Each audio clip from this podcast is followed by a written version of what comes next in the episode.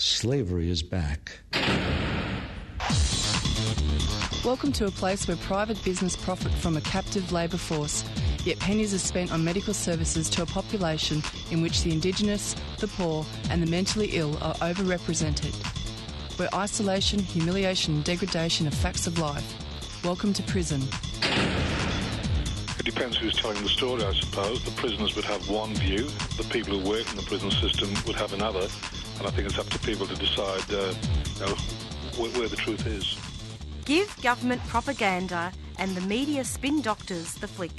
And check out Doin' Time for news, views and tunes on prison issues from Guantanamo Bay to Christmas Island to prisons and detention centres everywhere. Every Monday at 4pm on your community radio 3CR. We are still fired up and we're still talking about revolution.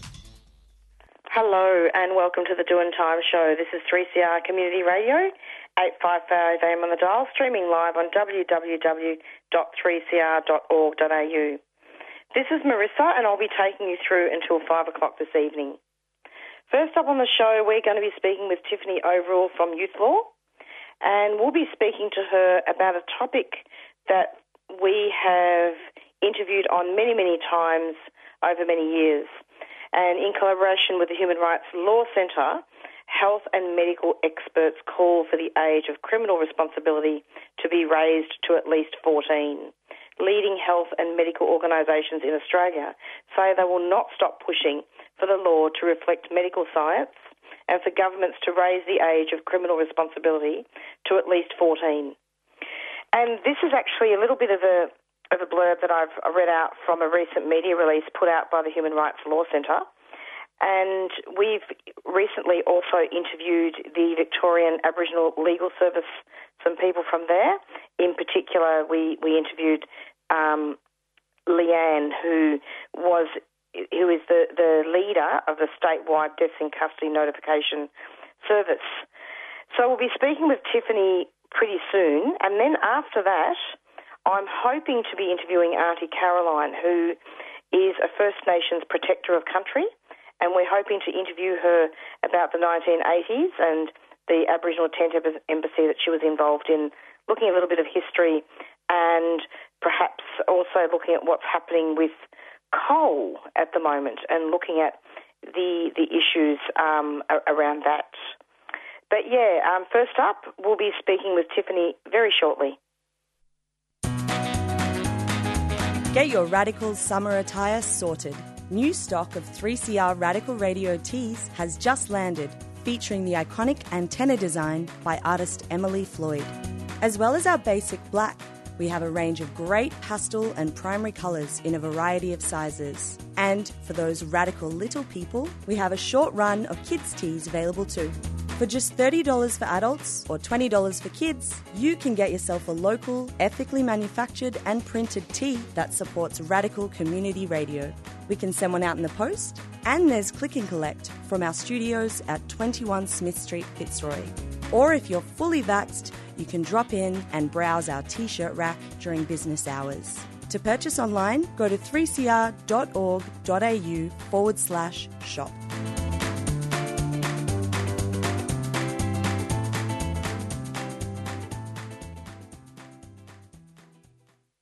And you're back with the Doin' Time show. I'd like to welcome Tiffany to the program. Hello, Tiffany. How are you towards the end of the year? Yeah. Hi, Marissa. I'm really well, thank you. Thanks for the invite. Thank you so much. Yeah, it's been a tough year with the pandemic and been a bit crazy. So Australia has become internationally isolated in its refusal to raise the age from 10 to 14. And in fact, Attorneys General last month said that they would consider raising the age to 12. Mm. Can you talk to us a little bit about what's happening at Youth Law and in regards to this and what's going on there? Yeah, and I believe you also didn't give evidence, but you were part of an evidence-based inquiry, weren't you, earlier on this year? Yeah. So in terms of raise the age, there was a whole heap of organisations, including Youth Law, that put submissions into a national review of looking at, you know, potentially changing the age.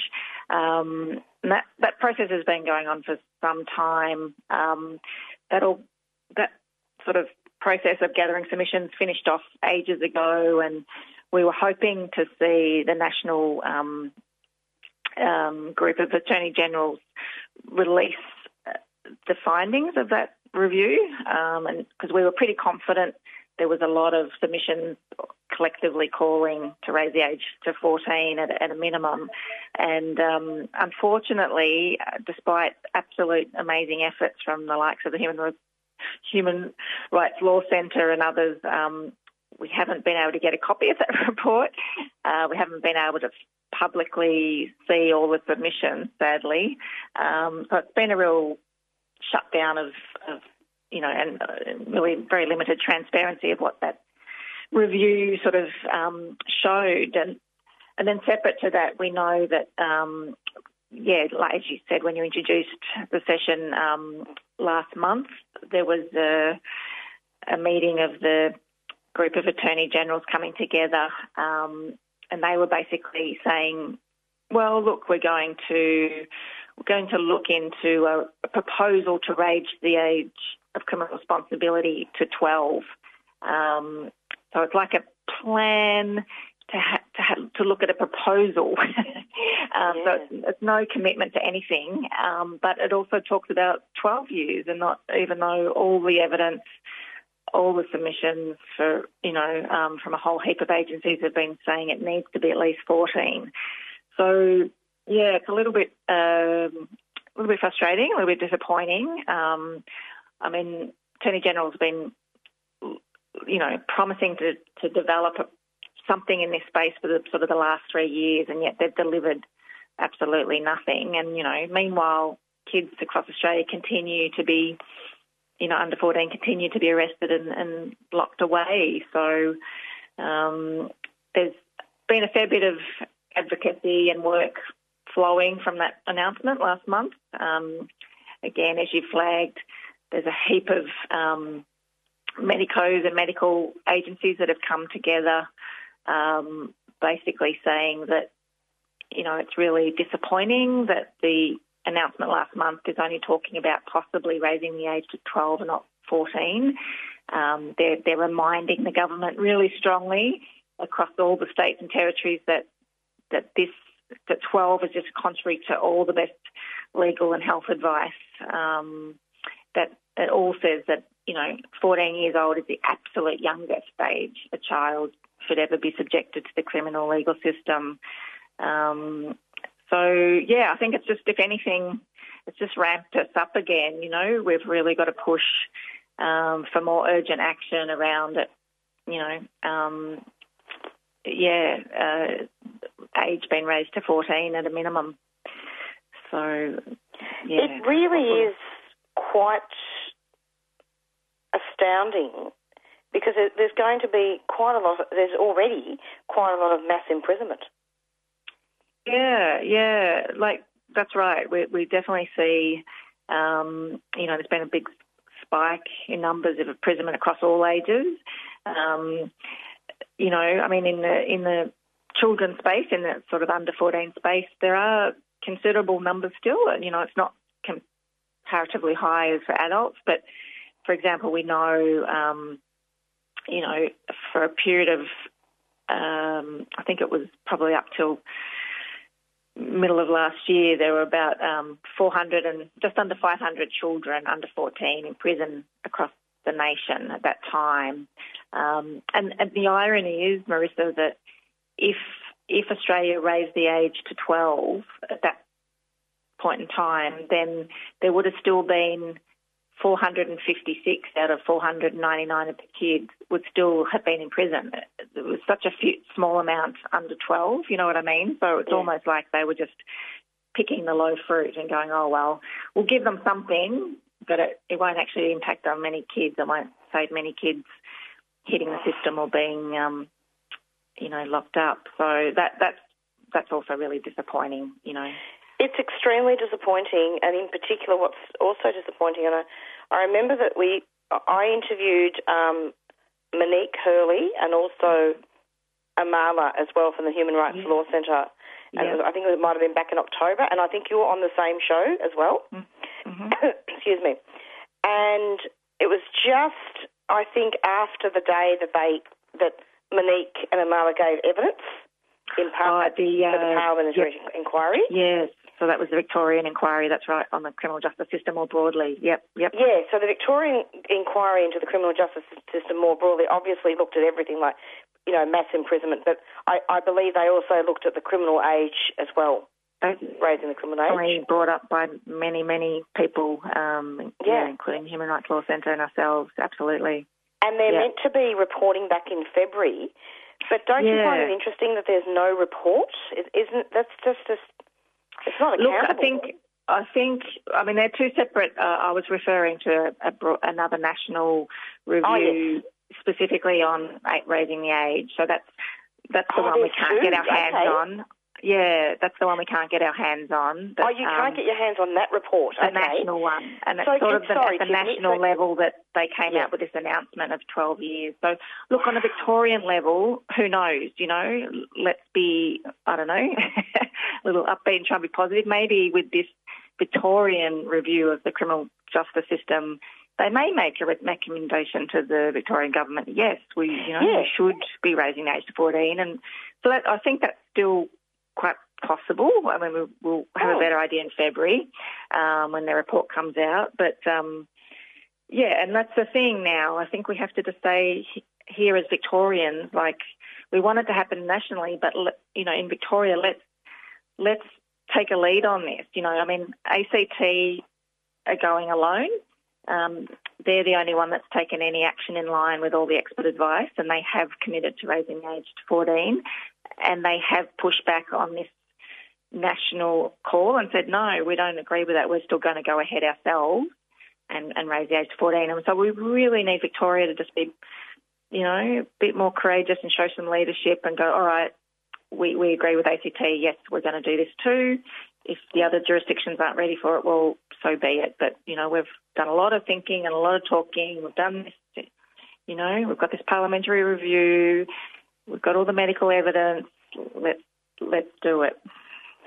So, just so that let's clarify then, just to clear up any confusion that I might have caused, actually.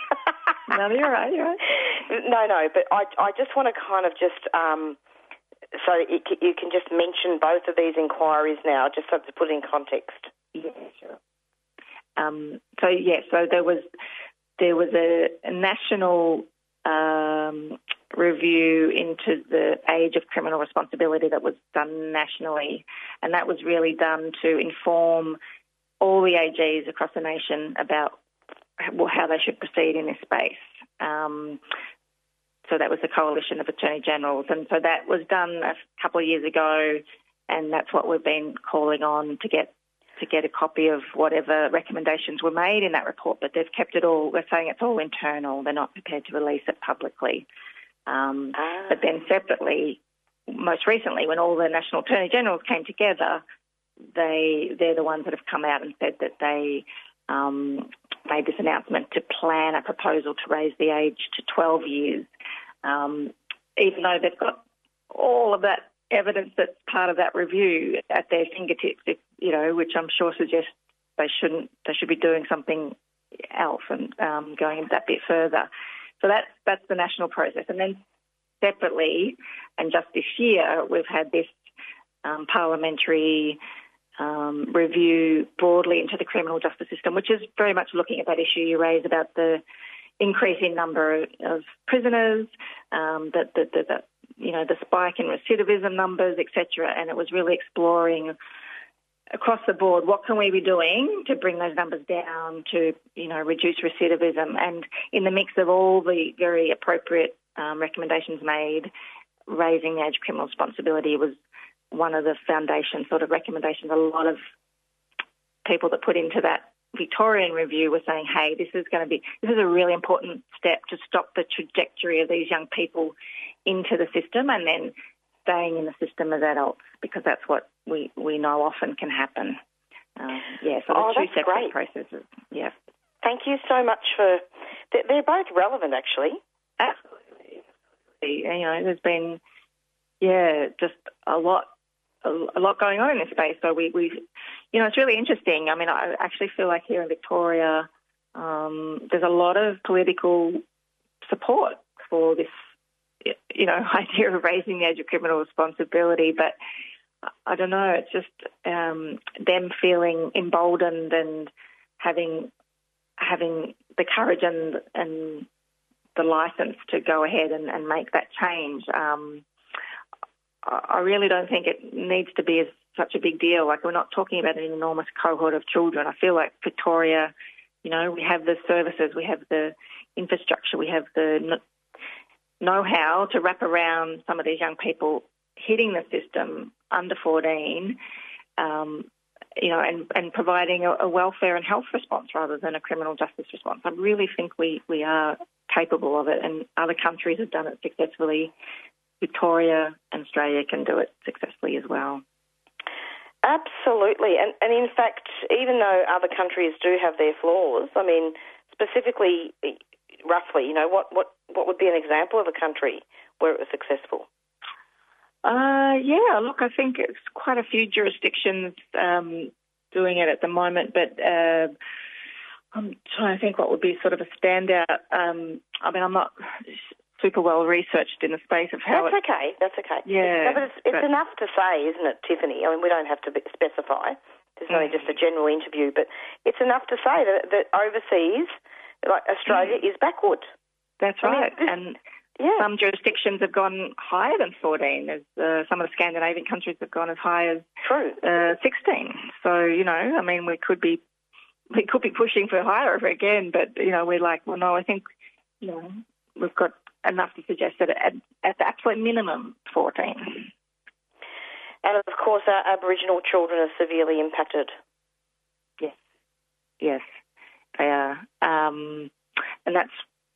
Look, I have to say, you know, a lot of the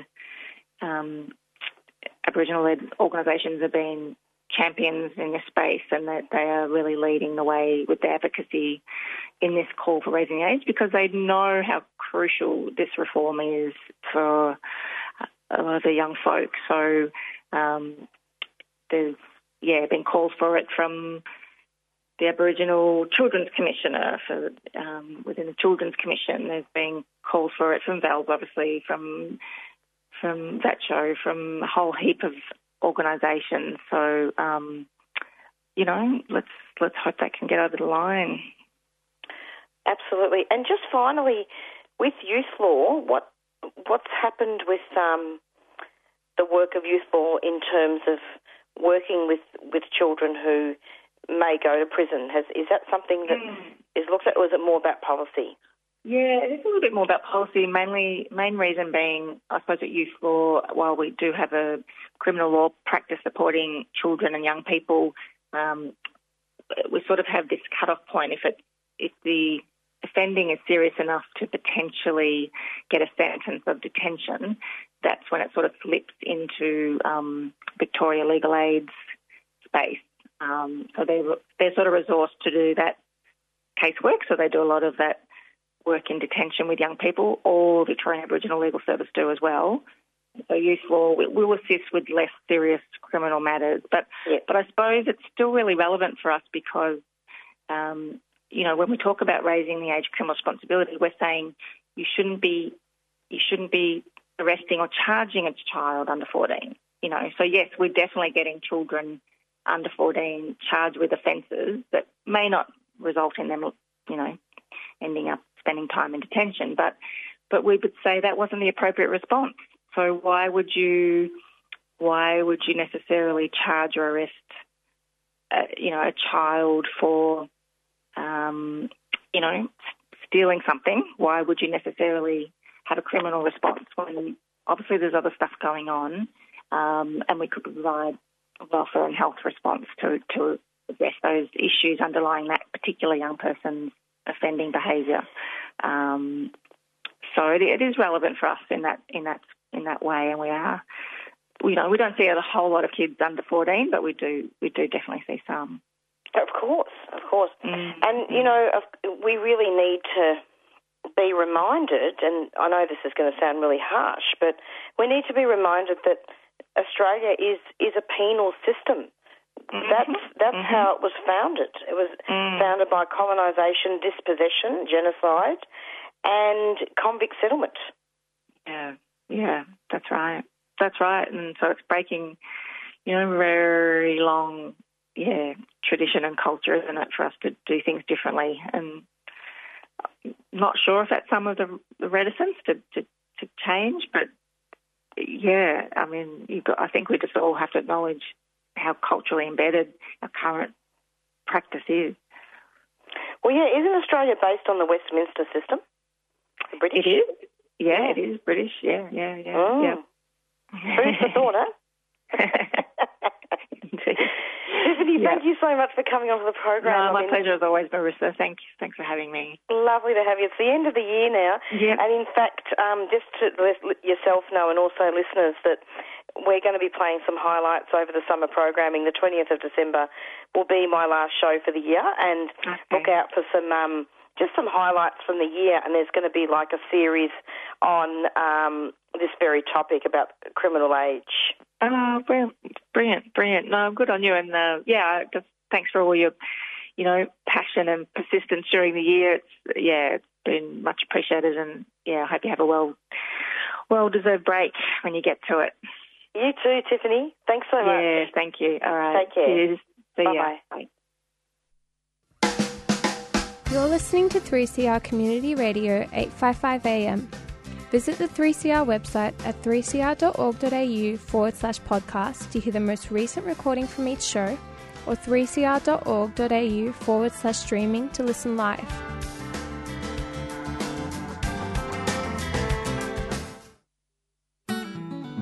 "20 Years on the Inside" is an iconic new podcast series that gives voice to the experience of First Nations people in the Victorian prison system. 20 Years on the Inside. I'm Vicky Roach. And I'm Kutcher Edwards.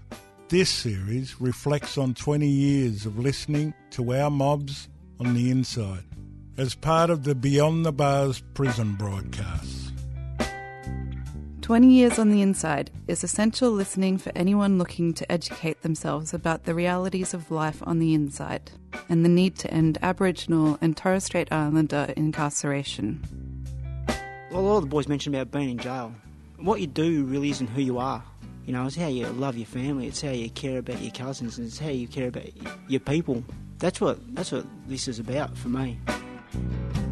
Catch the podcast via the 3CR website or on your favourite podcast app.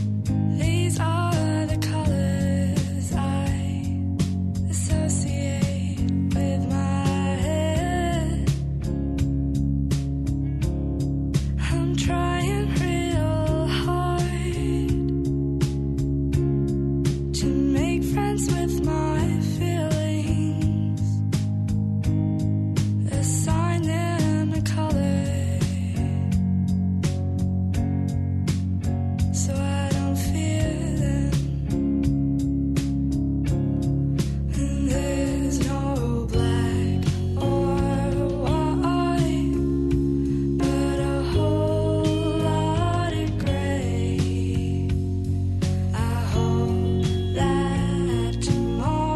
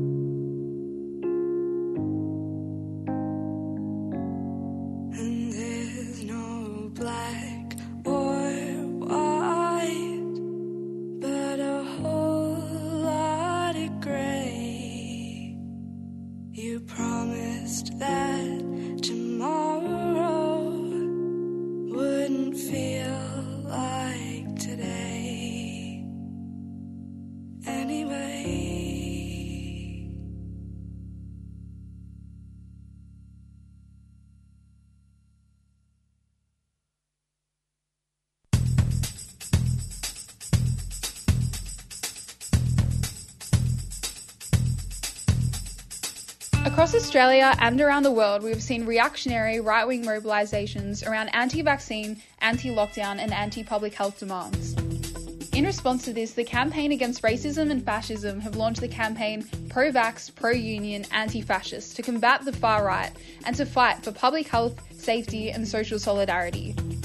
Go to www.calf.melbourne to join the fight for the safety of workers in the community and against the far right. A 3CR supporter.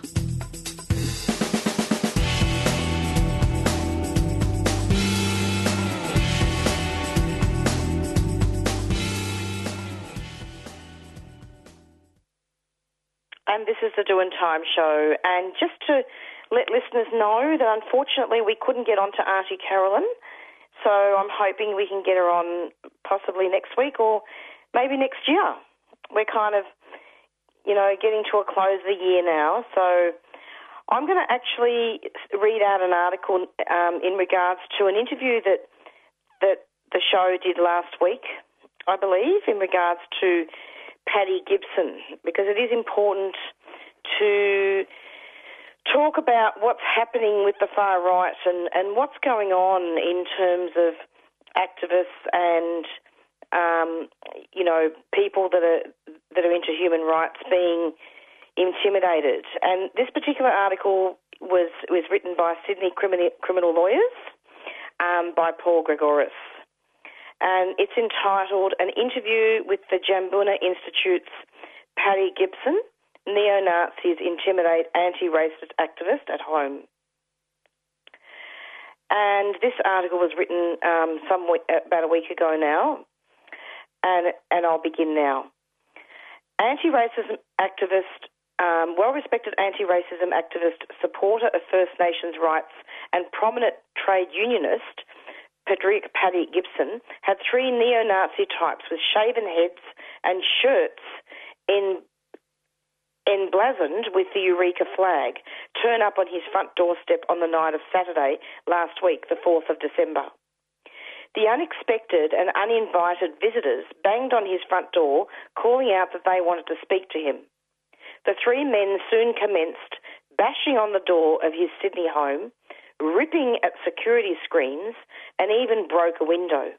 Gibson has since explained that he has been the subject of death threats in the past. This was especially so last year during the height of the Black Lives Matter protests in Sydney, and he's added that he welcomed the support that his multicultural neighbourhood has shown since the incident. A member of socialist group Solidarity, Paddy is a key figure on the local social justice movement scene. He's also a researcher at the UTS Jambunna Institute, where he works under esteemed Professor Larissa Behrendt, and that's spelled B-E-H-R-E-N-D-T. And his work at the uni directly deals with Aboriginal deaths in custody. This is a line in the sand that should never be crossed in politics, with extremist right-wing thugs threatening the home of a prominent anti-racist activist, said New South Wales Greens MLC David Shoebridge on the day following the incident. When politicians from the Prime Minister down provide cover for the far right, then this creates a political space for violence. National Justice Project Director George Newhouse outlined that the attack was a result of governments around the country having failed to take the threat of violent, racist and militant groups seriously. This is the end result, the lawyer continued. It's time for our leaders to heed the calls for racial justice and protect those who are calling for change. Black Lives Matter organiser Elizabeth Jarrett outlined that Paddy is always at the front line, assisting First Nations families subjected to police violence, child removal and racism in many other forms, as well as supporting people of all backgrounds suffering injustice. Our community stands with Paddy and his family, the well-known activist made certain. We will not be intimidated by these Nazis, and we will continue to fight side by side against the putrid racism and violence we are subjected to on our lands. A rising tide. New South Wales Police are currently investigating the matter, and it's been lost on no one that this incident has occurred at a time when far-right groups have been emboldened due to their prominent mobilising as part of the freedom movement. Of course, not all participants in the recent anti-lockdown and vaccine mandate rallies have been people who align themselves with the right wing of politics. And Gibson has raised concerns that similar incidents to those he was subjected to might be on the horizon. Sydney Criminal Lawyers spoke to Paddy Gibson about what occurred at his family home, the reasons why this incident has occurred right now, as well as the actions of government that promote these sorts of far-right actions. UTS Jambunna Institute researcher Paddy Gibson addresses a Grandmothers Against Removal protest in Sydney. And I thought I'd read out the tag above the photo, even though it's radio and you can't see the photo anyway. Continuing on.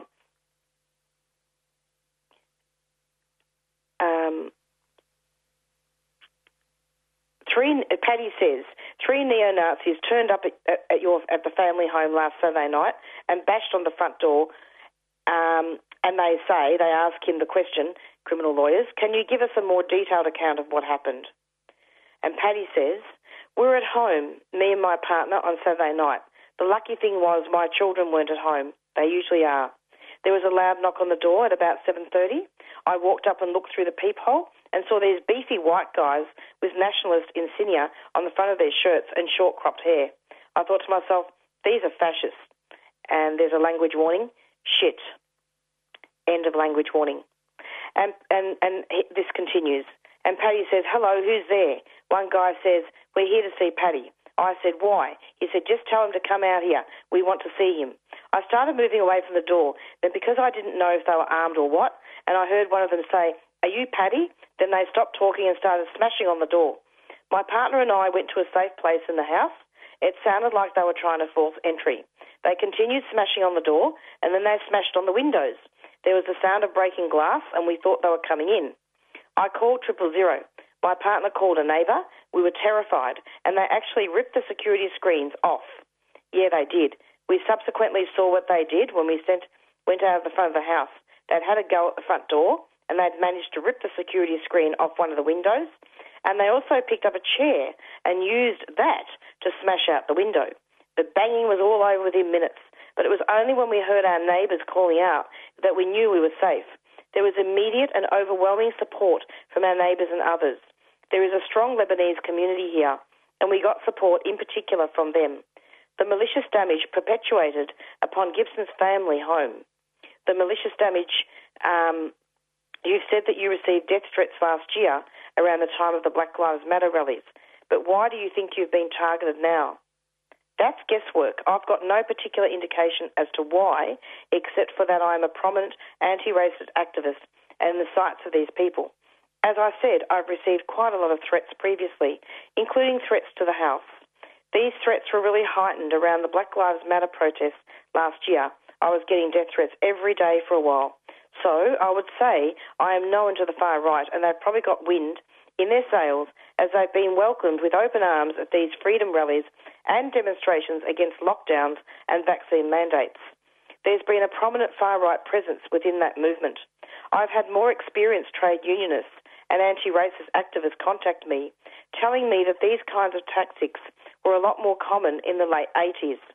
There was a group, National Action, who used to do home visits, but people haven't heard about this particular tactic for quite some time. And then the question is asked by Paul to Paddy. You've just mentioned the far-right link with the freedom movement. There have been numerous visible displays of this presence around the country.